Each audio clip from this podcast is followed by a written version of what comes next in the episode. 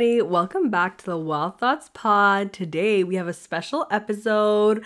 We're going to be talking about why we're so drawn to toxicity, and the reason it's special because it's kind of Halloween themed. We're going to be going into why we're obsessed with serial killers, but also just toxic portrayals in general. Yeah. So it's going to be very interesting. I don't think we've ever spoken about, I think, like, criminals necessarily, specifically like serial killers, murderers. True. We did the Halloween episode about like the story. Yeah, exactly. But true. Like serial killers in general, yeah, we have not spoken about.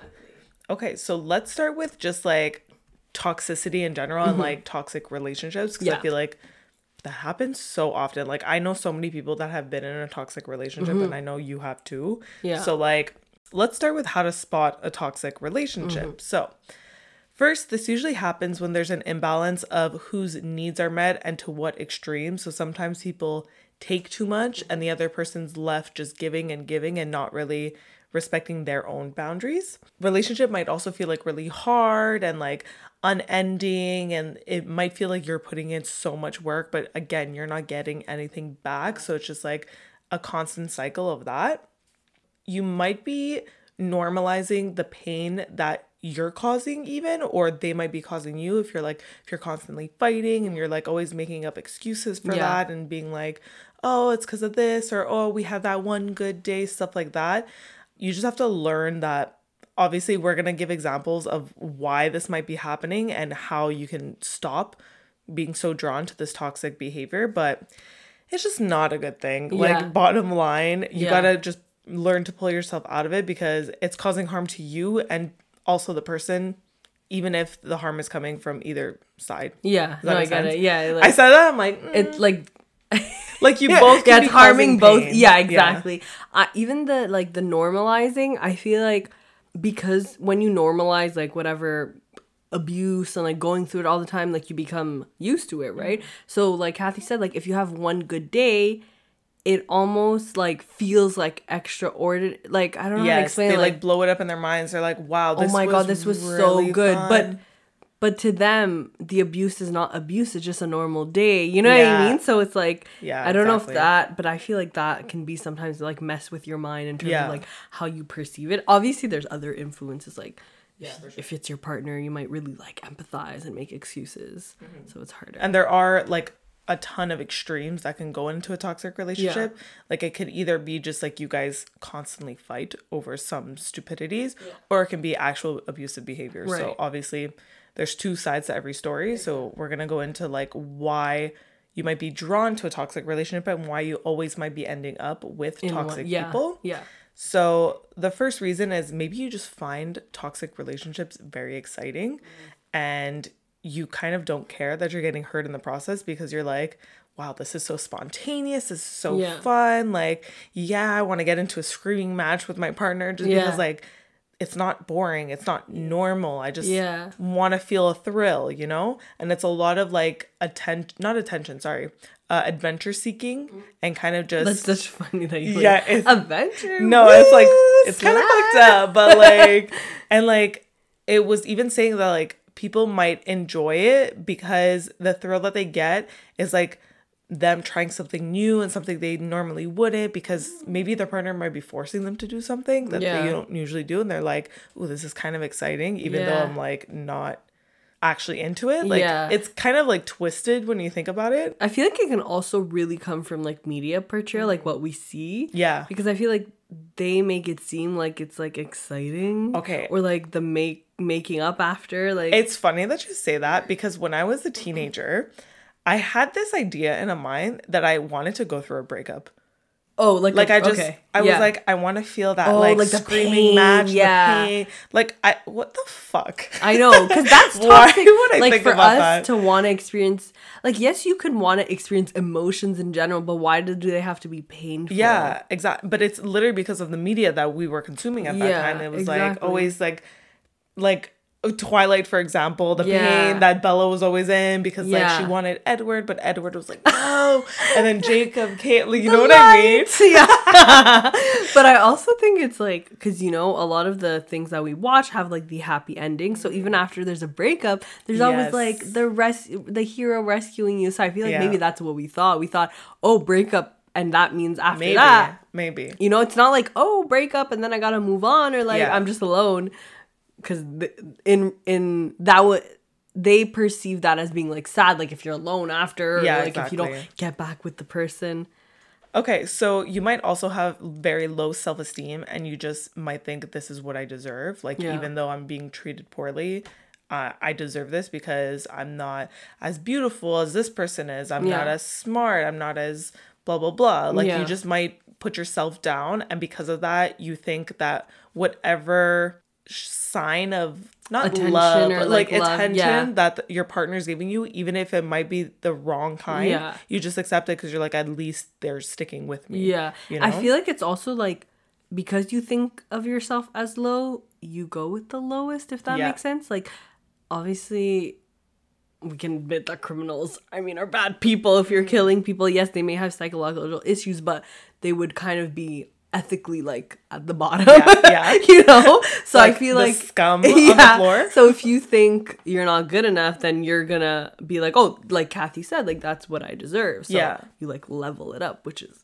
crazy. Exactly. And even in like normal quotes relationships, they might be like super rude to you or like gaslight you and put you down, but like you might be thinking, this is better than what I already tell myself. Right. So why do I care what they're telling me? Right. You know, and you just might accept it and go along with it. Yeah. You might also fall for their mask. So a lot of toxic people are usually very good at covering up their flaws. Yeah. And if you look at serial killers, in their case, they're usually very charming, and that's how they kind of get to you and kind of keep you in the relationship, because you might not be totally seeing that they're a bad person because they have excuses for certain behaviors, and they're basically gaslighting you. Yeah. And they make you like think that you're crazy. That you're crazy, that you have to show more empathy towards them because they went through this, blah, blah, blah. They're good actors too. They are. And we're going to talk about it later, but also serial killers, they have that mix of charm plus, I want to say they're physically attractive, but that's also because of the media. Yeah, exactly. Right. So it kind of depends, but we're going to talk about that later. Another reason might be because you like the chase. Now, that's a whole other level of chase, guys. Okay. Come on. Listen, I understand this because I used to be this person. Okay. I will admit it. I just liked going after something that was like untouchable. Right. And like I could never actually have. And like, that's so bad, guys. Yeah. You're gonna freaking lose your mind trying to do that. Let me start there. But like the untouchable that's toxic, for example? Like the person does not want you, but they want the attention, so they're keeping you there and you're continuing that chase, and like they might be showing a bunch of red flags, but you don't care because you think they're a 10 in your eyes and they're so untouchable that you're like, I'm gonna get to them. It's like a challenge. Exactly, exactly. And yeah, exactly what I was saying before. They might be loving the attention you're giving, so they're not straight up saying no. Yeah. But they're not actually like into it. Yeah, exactly. You know? And a lot of like, sorry, I'm thinking of like serial killers specifically. Yeah, it's okay. But a lot of them are not, like, they're not people that commit or can be present in a relationship because they're serial killers. Yeah. So they're not really all there. So it's almost like you'll never fully have them. If that makes sense, right? So that can maybe be like an ongoing challenge. Yeah. So that's why people just like stick to it the whole time. Then obviously another reason, you might have grown up around toxic behavior, so you think it's normal and it's kind of a familiar feeling to you. So you're just naturally drawn to it, right? Like comfort. Exactly. It becomes a pattern that's just too hard to break because you're like, this is what I know. Right. So why would I try to find something better, let's say? And I feel like that, like childhood comfort or whatever, that's really hard to like erase completely. It'll always be there kind of in the back of your mind. Yeah, exactly. So my next point was exactly that. So if you experience childhood trauma, abuse, or neglect, a lot of the times you try to recreate that because you're trying to attempt to heal the brokenness that you felt. So you surround yourself with that same type of environment to try to fix it. But obviously it's really hard to fix a broken environment to begin with. And then they also say that you do that because you're trying to seek closure and you're trying to move past it. But again, once you're in a toxic relationship, it's really hard to get out of that. Right. Okay, this next one, you might just be addicted to drama. This is kind of what I was saying. Drama, guys. Yeah. Y'all are going too far. Legit. This is kind of what I was saying before when I was like, oh, I want to go through a breakup. Yeah. Just because you like the drama of it. And you like being able to just have something that is, how do I say this? Like, you just like having that you went through something out of the ordinary and you kind of use that as a way to, like... It's, like, part of your, like... It's part of your personality. It's... What's the word? It's just, like, something you can throw out there. Exactly. Like, something you have more than other people, maybe. Like, something to show off. Exactly. Exactly. That's what I was trying to say. Yeah. It's something that you're trying to show off to other people. Yeah. Even though, like... Obviously, it hurts you in the process, but you're kind of using it. You can also, like, use it as, like, a deprecating joke. Yeah. And, like, but at the same time, you're kind of, like, stirring up drama because you're like, yeah, you know what I went through? Blah, yeah, blah, exactly. You know what I mean? Like, it could be an attention thing as well, maybe. Yeah. Like, if you want attention on you. So, your personality might actually just be attractive to toxic people. So, if you're empathetic, if you're someone who's codependent, or someone that... you feel like you need to fix people, those personalities are more susceptible to being in toxic relationships. Stop. Don't say that. I identify with some of the other. And you're more susceptible because these toxic people usually have very narcissistic personalities. So they want to be seen as like the one. They want you to praise them. They want you to like every time they're sad, you need to be sad. Like they want all that attention. Yeah. So that's why they're drawn to these type of personalities. And I feel like that's literally the opposite, like someone who's super empathetic and someone who's super narcissistic. So it kind of makes sense that they would pair up because... Yeah. But they can also be using that disguise that I said before and like... Yeah, exactly. Toning down their narcissism because they want that but attention. In reality, they are like true narcissists. Yeah. But you just don't maybe... know it yet, or you see like the good in them or whatever. Exactly. Oh, this is what I was thinking of because I remember. Point. Okay, oops, sorry, I didn't realize. Okay. When I was young, like I would pretend like this is embarrassing. Like the pillow was my boyfriend or something, and I feel like let's say I was like I would play like I was. Sometimes in elementary school I would play like I'm in like school like you know like playing games and I would like. Look at myself in the mirror and eat lunch and pretend I had, like, friends and stuff around. And then I feel like I would, like, pretend, like, I just got into a fight with my boyfriend. And then you have to, like, regain, like, they're apologizing, but no, I'm mad at you. Yeah. Like, such, like, you know what? I feel that things. Because I feel like I did that with my Bratz dolls. I used to, like, get into, like, love triangles and, like, so cheat on each other. And, like, have... Like, why do we do that? But then you would always take them back and be like... Like, it felt nice to, like... be mad at them and then be like get the attention of them trying for you to forgive them like it was nice. It felt nice to get even though it was like imaginary But you know what, people still do that now, like you know what that like I don't know if it's a stereotype, but you know what people say like girls start fights in their relationships for nothing just because they want to start something that's literally it and then you know when they say like I'm fine but you're not actually fine, and then like because you want the person to like dig deeper, ask more, like don't leave me alone that's why girls get mad. We're toxic. That's why women, you know, like the thing is they'll be like you're fine, but then they're mad when you don't like it's what do we just unlock here, such a mess. We're like whoa. Okay, moving on from that. We're, like, relating women to serial killers. I know. It's like, they have the same toxic traits. Listen. Not all serial killers are men. Let's say that's true. Majority are, though. Majority. Yeah. Well, I don't know, actually. Majority of the known ones, I guess. Maybe women are just better planners. And they get away with it. But no, men are definitely majority of men. I don't know, probably. I don't know the statistically, but I feel like it's accurate. There's no documentary about women. I don't know. Okay, my next point, you might like to find the good in people. So exactly what you were saying before. I wrote a wake-up call. Some people only care about themselves. So yeah. Sometimes there's no good in people. This is why I don't trust people. Yeah. Because there's no good in everyone. Yeah, exactly. Okay? Some people don't have any good in them. We just have to accept it's that. It's all about themselves. And that's kind of what I was saying before. It's like, yes, you might have a bunch of bad days, but then you might excuse the behavior because you're like, oh, but they were so good to me this one day. Yeah, so you like see it in them. Exactly. So you're like, I can take that out of them. I can help them get there, exactly. Blah, blah, blah.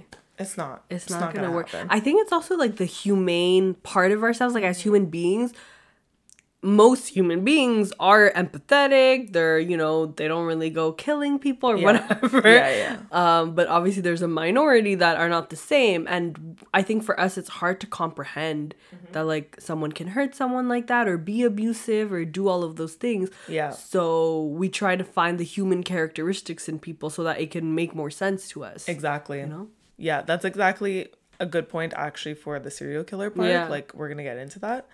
And then leading into that, you also might be addicted to fixing people. Mm-hmm. You might have a savior complex. Yeah. When I was writing this, I thought of, you know, that trope that, like, so stupid. What? But, like, if the boyfriend is, like, or the guy you're seeing is, like, super mad at someone, they're yelling, and then you go in front of them, you're like, no, look at me. Oh, ew, I'm cringing. That trope, though, people live for. Yeah. And it's literally because they have a savior complex, because they think they're the only ones like calm that can calm them down, that can fix this behavior. They're going to be the one to change them. Like, that's literally this. There's so many little things in movies or whatever that we don't even realize that it's like... And so usually when you have a savior complex, it's like nothing makes you feel better than finding a person that's toxic and finding a way to help them. Right. Like they feed off of that. So basically you just try to find people that are like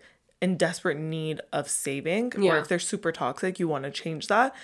Oftentimes when you do that though, you sacrifice your own needs, and that's when the toxic cycle begins, because you're just giving and giving and giving, and they're not giving anything in return. Yeah. Lastly, you might be non-committal. Mm-hmm. You might find people that are toxic because you know it won't work out. Yeah. And you don't have to worry about dating someone that they might want a long-term relationship with, because you know it's not going to work out here. Yeah, exactly. That's actually one of the points, but they had when we were reading articles, they said avoidant attachment theory. Yes. It was more in relation to serial killers, and why people might want to date them is because, but that's like extreme. It is extreme. I'm like, whoa. But I mean, but maybe people do that because they have that attachment theory so like ingrained in them that it's like they'll do anything. Yeah, like, yeah. They really do not want. But then just don't date anyone. Like, don't get it. I don't know. So now our next point is kind of how pop culture further intensifies this attraction to toxic behavior. We're going to dive more into this when we talk about serial killers, but just some like high level points. There's always the storyline of like a wounded person who's been hurt in the past that's acting out against something or someone. Yeah, like someone hurt them, so they're gonna... Exactly. And then there's that person that comes in, swoops in, and wants to fix everything so that they can have their happily ever after. Oh my God. That's like Hollywood is so damaging. Ugh. That's crazy. Don't even... like literally all of the rom-coms going through my mind right now, I'm like... Wow, this is one of my favorite movies. Literally, my favorite movie is toxic. At least we can probably be aware... It's because when we watch those movies, we're not like critically thinking about them necessarily. It's kind of like those passive movies like escapes. But the thing is, they do influence us. But hopefully now that we're aware, we can like, we know. We just have to... You just have to like... Remind ourselves. Exactly. Yeah. There's always that like the girl ending up with a mysterious bad boy who she can fix. Like the same thing. Mm-hmm. And then there's also the portrayal of someone being super jealous. Mm-hmm. But that should be seen as a toxic behavior because it's like they're overbearing, very protective, possessive. And you think that they care so deeply for you when in reality they just want to control you. Yeah, exactly. And control the situation. I feel like something too is like I feel like movies translate passion into like... Passion is supposed to be toxic, and like when someone really loves you, it's supposed to be.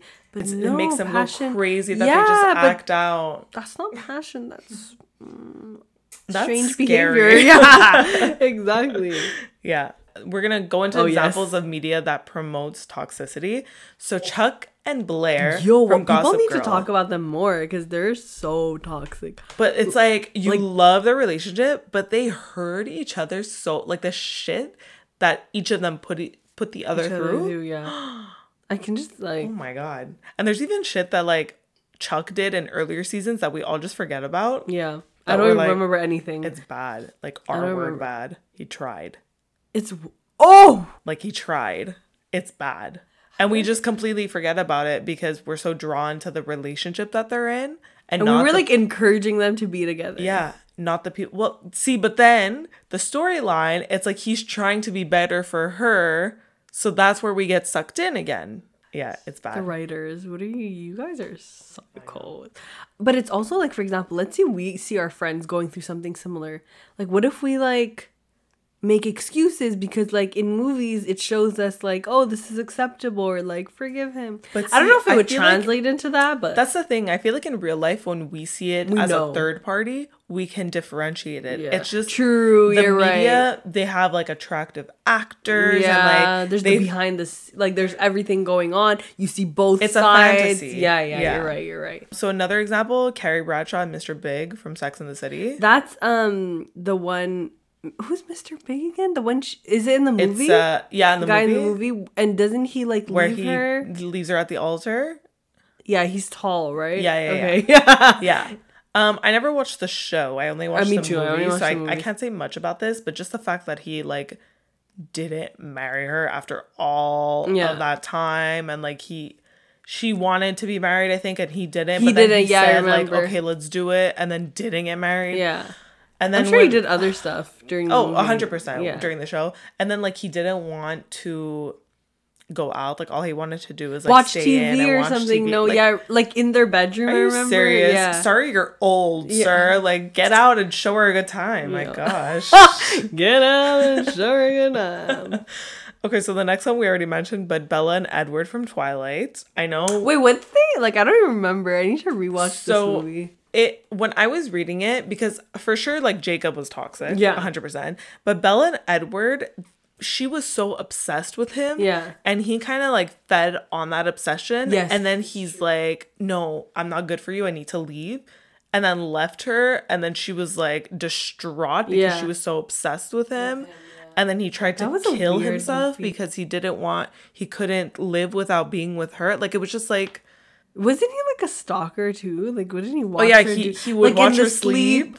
Yeah. Why were we into this? You guys are not going to watch these movies or shows the same way after we discuss this. Is so...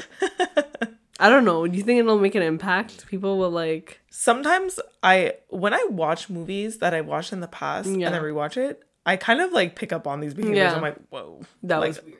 Like, ew. You know? Like, kind of cringe. Speaking of cringe, Ross and Rachel from Friends. Were they toxic? Are you serious? I only watched all of Friends once, but it was great.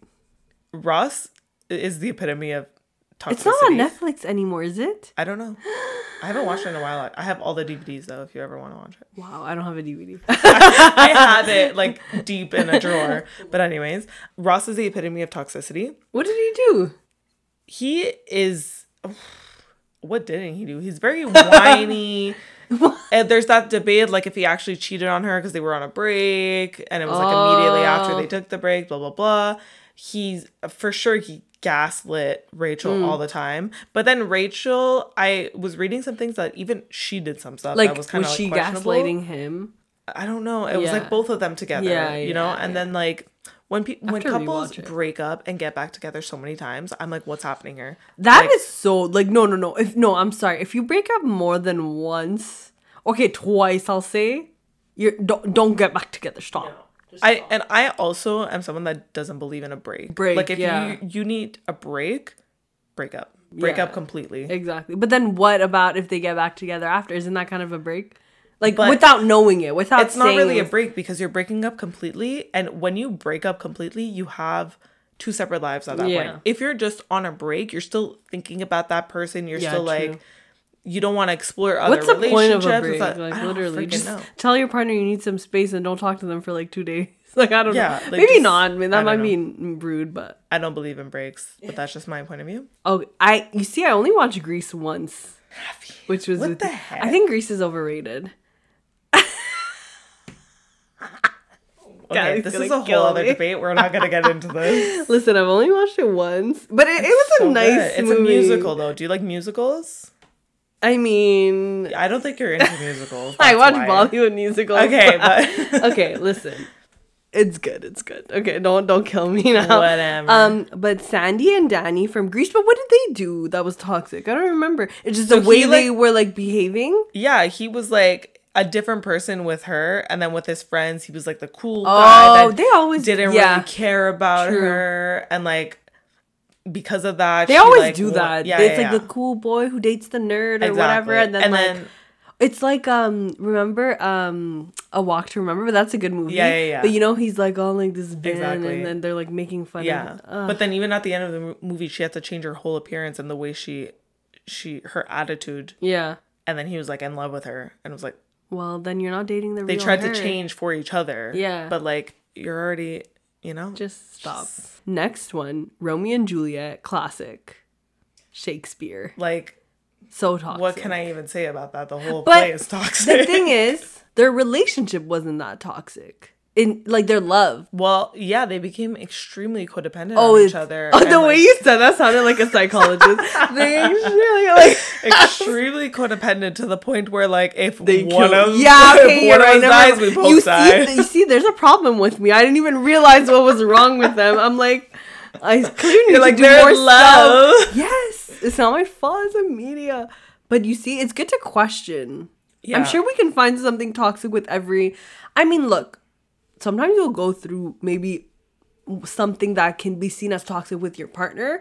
But I think if you don't repeat it and if it's not like a constant... It has to be a repeated behavior. Yeah, exactly. But okay, the next one, I had to put this one on the list. But Christian Grey and Anna. Anna, right? Her name is? I don't know. I only watched Anna, whatever. From 50 Shades of Grey. That movie is so toxic. He literally made her sign a contract just so he can have sex with her. Like... and extreme sex. Yeah, and he was creepy. He was very possessive of her. See, I didn't watch all three movies. I only watched the first one. He's very possessive, and I think the way the first movie ends, she like consented to it, but the last thing he did was like unconsensual, which is I remember she was crying. Yes, it was. I think it was like, or it went too far. I don't know, but he's just that's psychotic. I'm sorry, but.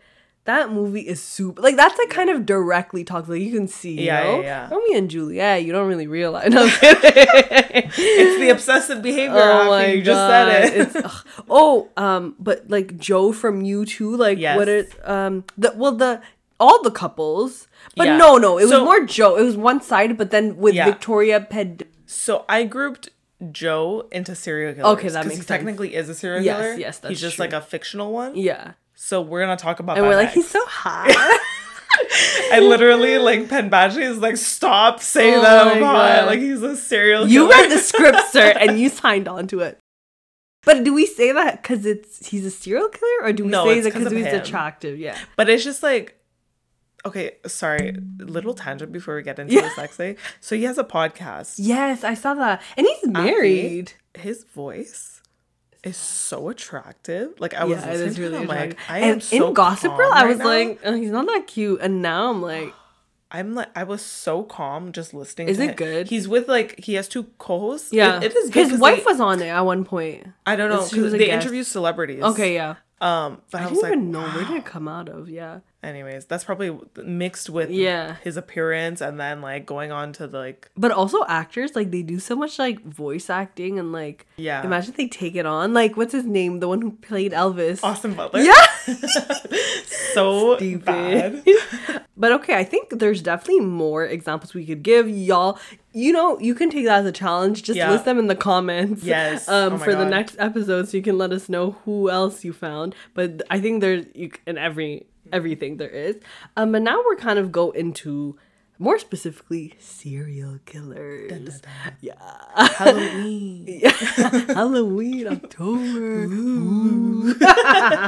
And why people romanticize serial killers. Even though serial killers will torture women, will rape them, kill women, a lot of serial killers have actually been in romantic relationships with women after already being convicted of these serial murders. For example, there's Ted Bundy, Richard the Night Stalker, Richard Ramirez, Richard the Night Stalker. The way you said that was like my buddy Richard. Oh my god. Oh god. Okay. Sorry. No, it's okay. My buddy Richard. Did you watch that? The Night Stalker? No, bro, I can't anymore. Discuss it. Like, just his appearance. It's a documentary? Yeah, but they showed real footage of him, and he made me physically ill. I don't think I can watch any more serial killer-like things. I couldn't do it. Okay, so there's Richard Ramirez, known as the Night Stalker. John Wayne Gacy, the clown. And I saw... he's really creepy, because in Jeffrey, there's like the... Yeah, he has a picture of him. And they also showed like one. Is it because it happened around the same timeline? So. Okay, because I didn't even know. Anyways, there's a bunch of criminals and serial killers specifically that have married women. So I don't think sometimes it's an issue for women because they you can literally romanticize anything nowadays, and it could also be about there's multiple things that go into it. Yeah. But we'll kind of go into some of them and why this may happen. There's actually some people who are basically sexually attracted to serial killers, people who basically commit crimes and kind of rebel and go against society. This is called hybristophilia, I think. Okay. If I'm not saying it properly, I don't know. But it's kind of like a fetish, basically. Yeah. It's just people who it turns them on. Like, I don't know. It can be psychological, something that, but they just get. And maybe they're psychopathic. I don't know. Because it's like, you know how Jeffrey Dahmer was like getting aroused by his killings and whatever? Yeah. But that's also like a psychotic trait. You know what I mean? Yeah. So. Listen, I don't want to kink shame, but. That's a weird. How are you attracted? Yeah. Maybe there's a chemical imbalance. Killing people. Yeah, I know. God create us all different. I don't know. I'm kidding. God. No, but honestly, I think there's just. Maybe it could be based off of, like, environmental things, like how you grew up, like, if you were abused. Like, I don't... That's the thing. I guess psychologists would obviously be the best to know, and it's really different case by case. It's just... It's, like... It's crazy to think. Yeah, it, like, blows my mind. And, like, what has to happen for you to come to that point, you know? So I'm sure... I don't know, but if anyone's a psychologist, they could let us know. Sorry, if you guys watch Dahmer... Oh, yeah, it's called Dahmer, yeah. There is a scene, like, that he realizes that he's sexually aroused from, like, the dismembered body. Yeah, and wasn't he, like, touching heart? Yeah, the heart. Or even the animals, yes. And that's how it kind of kickstarted. And, like, imagine just discovering that. Yeah, I know. And I was talking to this... Okay, sorry, little tangent on the side, too. Yeah. I was talking about this with my friend, and she was watching it. But basically, like, psychopaths have a lot of... Like, the thing is, they need something to trigger the... psychopathic characteristics in them, because some people don't get triggered even though they're psychopaths, so they don't like end up killing anyone or that's kind of what that. Like in the show, his dad was like, I used to have these thoughts, but he never, but he obviously didn't express it to his son, but he also never did anything. But I think what triggered Dahmer, me trying to analyze probably Dahmer a lot right of now, things his mom, it was 100% like childhood trauma, but also his dad started showing him how to cut up animals. Exactly. Like, you don't think that's gonna trigger something? Yeah, like, seriously? I would be like, not today, son. Yeah. Like, no. So there's a lot of things that go into that.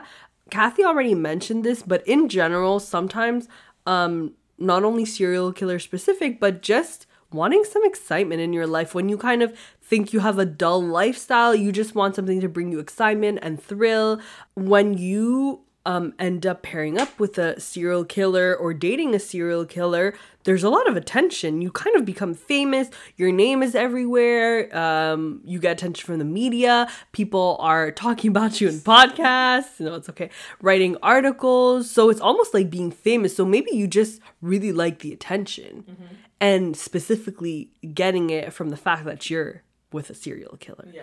So it's very specific. Like that no press is bad press. Yeah, exactly. And maybe it's the easy way to get famous. I don't know how easy it is to get with a serial killer, but I'm assuming it's not too hard. Well, I mean, I feel like at that point, they might take whatever is given. Yeah, true. They might have a lot of fans. And oh my God, remember they show it in the Dahmer series? He like gets a bunch of letters and that feeds their ego. Yeah. And then there's obviously something called narcissistic conditioning. So this is when individuals have a history of trauma, so they're more susceptible to toxic relationships. It's easier for them to get into it because they're so used to going through abusive relationships. So like we said, it could kind of almost be comforting or a familiar feeling. And I feel like you tend to empathize more with the person because you've been through it before, and you kind of like, for example, if it was your parents who abused you when you were young, you always see your parents as like, oh no, people who care for you or love you. So you might think the same about someone else who's being abusive. You might associate it with that, like maybe they're caring deep inside or something like that. So yeah, so it could be like a conditioning that you have based on childhood trauma. If you're really lonely, I guess that's like really like a different state of loneliness.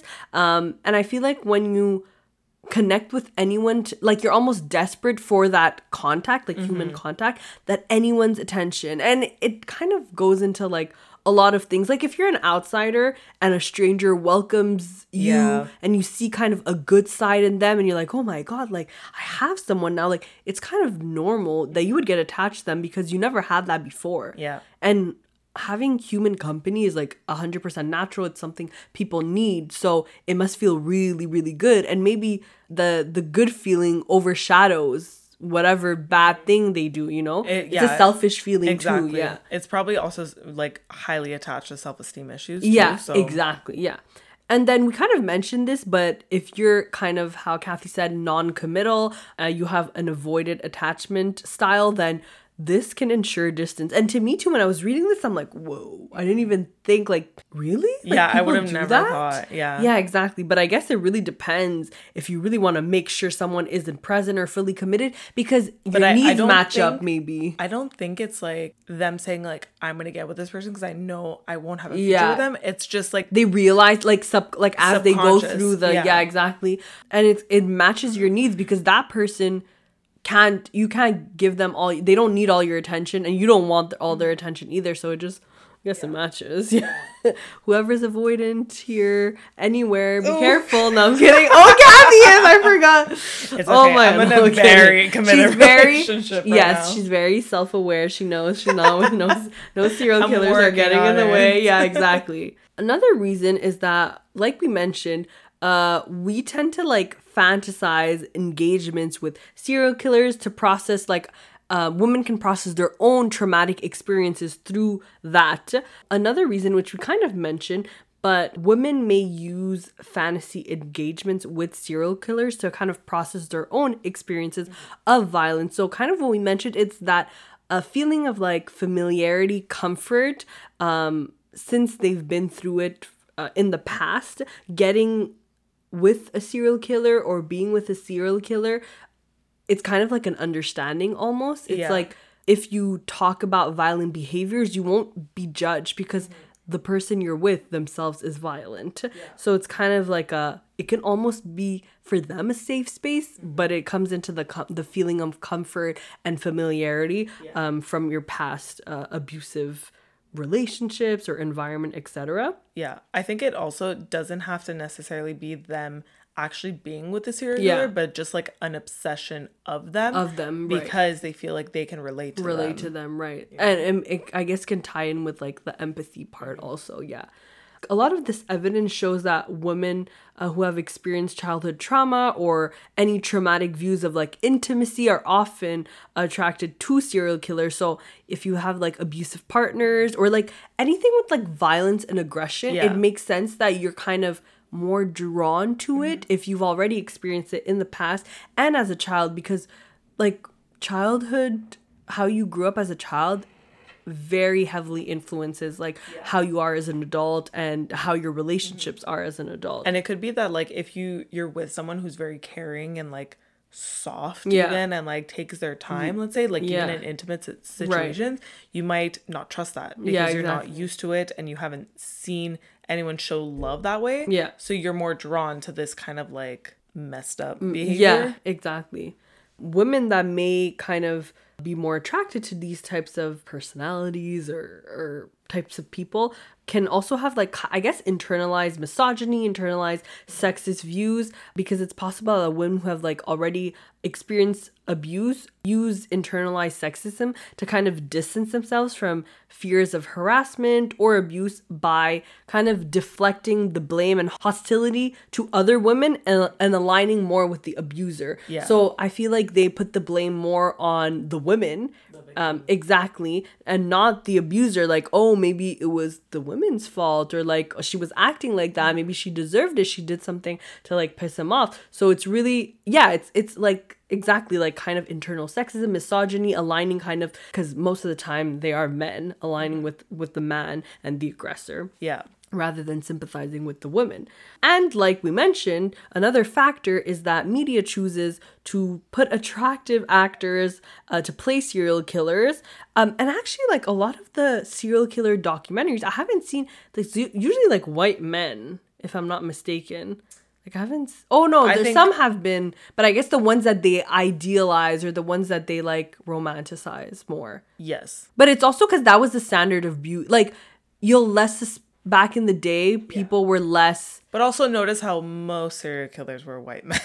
I mean, I don't know. I don't know the behind... But I think it's also... Women also will be more lenient against the white man because, you know, like... That is the ideal of beauty, unfortunately, and it's majority of people, you know, fair skin, like, it's associated with being more, like, gentle, kind, and, like, all of that. So you're less... Yeah, and that's exactly why, like, in the Dahmer series, most of the victims were black or brown men. Yeah. And that's why it didn't get taken seriously. Right, exactly. Because they knew that back then, well, even now, the system is so broken, the police will not question the white man and taking home a black man or whatever is happening. But if it was the opposite, then there would be much more questioning. So, yeah, exactly. That's so... But even, like, Ted Bundy, there are a bunch of them that are, like, portrayed as these, like, you know, and they play this character. They're really good at, like, acting like charming people. But, of course, their appearance really helps. But in movies, like, they got Zac Efron to play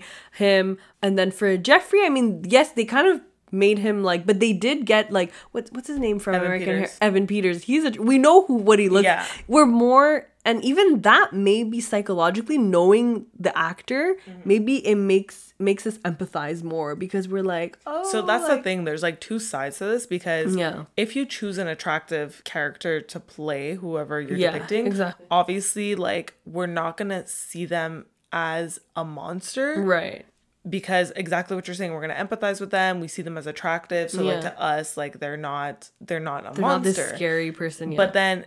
Like, what directors try to do also is, like, they do that in order for you to see, like, anyone can do it. Exactly, yeah. Exactly. Yeah. It's, like, I think not everyone who's attractive is actually a nice person. Yeah, exactly. You know what I mean? No, that makes sense, too. That's what I was going to say, is that it can be the normal, attractive person that, you know what I mean? Yeah.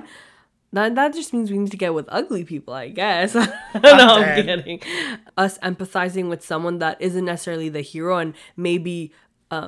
the villain, but it's just we empathize with their pains and struggles because, like, for example, the Jeffrey Dahmer, the Dahmer series, even my cousin was like, oh, I'm not watching that because it's gonna, like, I don't want to empathize with him. And in a way I understand, like, I watch it because I was, like, curious, but it does, it tends to show his perspective and how he grew up and, like, but it does show the backstory of, like, the brain and like what happened. But like, I think you also have to, like, disassociate that from, like, his actions. Like, obviously every serial killer is like that because of something that happened in the past, exactly. Right? Like, so, like... They were not a kid and just started killing people either. Obviously your curiosity might get the best of you because you're like, okay, why did he actually do it? Yeah. Like, what was it that triggered it? And I think that's what's fascinating about it. But, like, when I watched Dahmer, I was not, like, empathizing with him. Yeah, exactly. You're not like, I feel bad. Yeah. Fucked up. Yeah, exactly. I was getting physically sick off of some of the episodes. Yeah. And I think, like, a lot of people have, like, torn views on watching it because I know... also like it re-traumatized the families that the victims because they weren't. I think they weren't even warned about it. Yeah, I don't. How does something that work? Don't you legally? I have no idea. But like I looked at it and I was like, this guy's a monster. Yeah, exactly. Like I think they did a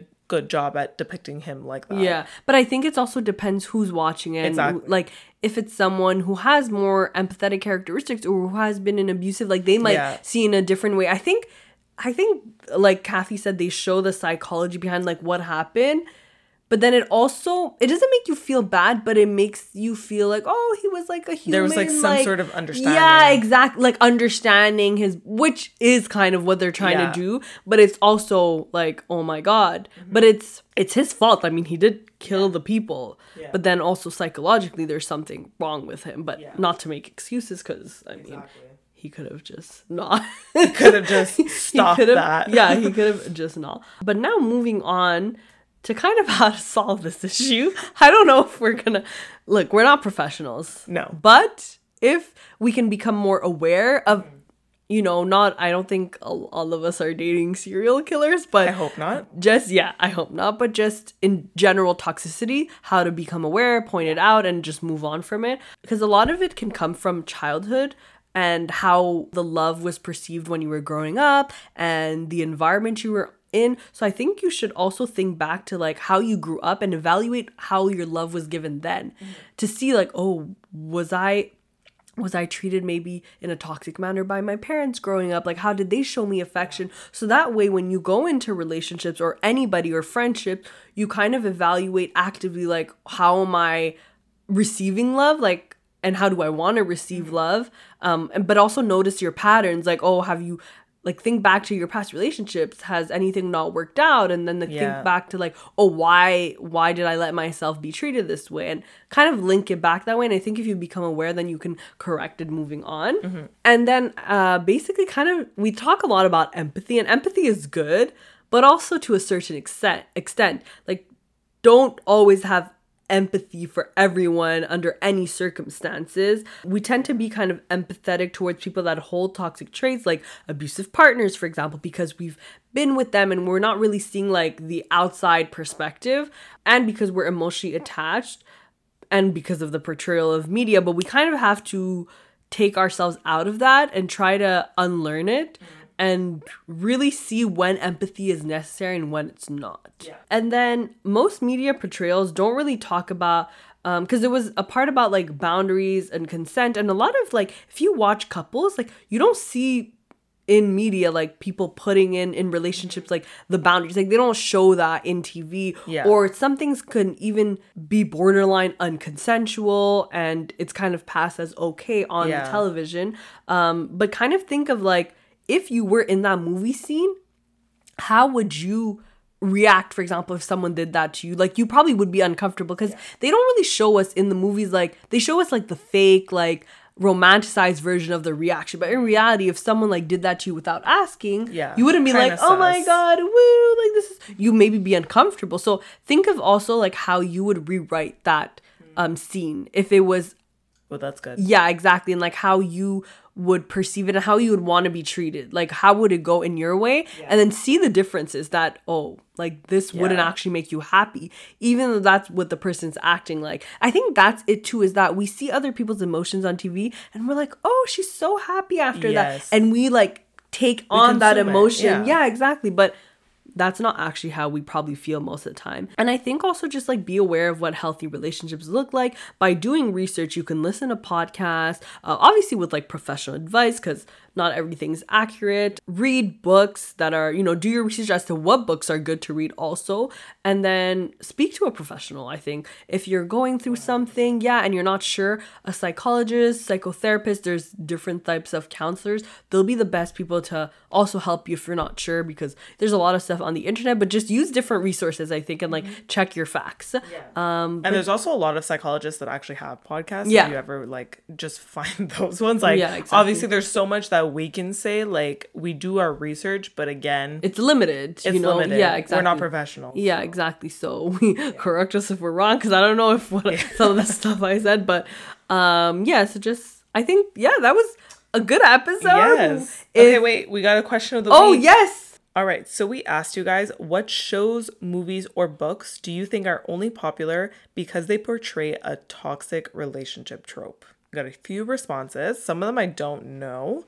So 7 Days in June. Oh. Then someone said 90% of Wattpad fanfics. Duh. So, you better believe it. It wasn't Twilight. No, Twilight was in 50 Shades was of Twilight. Exactly. That's so weird. Okay, Sex and the City, Carrie and Big, like we said, Gossip Girl, Chuck and Blair. Duh. Ted as a hopeless romantic. I'm assuming this is How I Met Your Mother. And then someone said Lolita. So it's like an older man in love with like a younger girl or something. And he's like predator, basically. Yikes. But apparently it's a well-written book, I guess. Oh, yeah, because it's super popular. Yeah, but like, obviously I guess I've heard of this. It's toxic. But... So I hope you guys enjoyed this episode. If you did, please subscribe to our channel, leave a like and a comment. Follow us on all the podcast platforms. We're on Spotify, Apple Podcasts, Google Podcasts, and everywhere else that you listen. Also follow us on Instagram and TikTok at Wild Thoughts Pod, and follow us individually. Everything is linked down below as usual. Okay, let us know if you guys enjoy the shorter episodes, or this one ended up being a long one. So if you do enjoy hour-long episodes, let us know, and we'll try to, maybe we'll do a mix sometimes. Yeah, like longer. On the topics. Yeah. But yeah, just let us know your feedback down below, and that's it. So we'll see you in the next one. Bye.